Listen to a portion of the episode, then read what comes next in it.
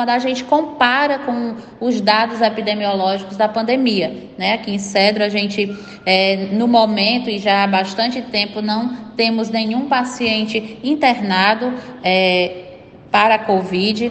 O nosso último óbito foi registrado em dia no dia 24 de janeiro. Então a gente vê a importância dessa vacina, da eficácia com relação a casos graves. Não que passamos aí por essa terceira onda, uma alta transmissibilidade da Ômicron, mas que a gente teve é, um número baixíssimo de internações e de complicações é, com relação à Covid. Então isso sem dúvida, é a importância da vacina, do esquema completo, e aqui a gente traça a cada dose chegada uma estratégia diferente. Temos uma equipe extra de vacinação.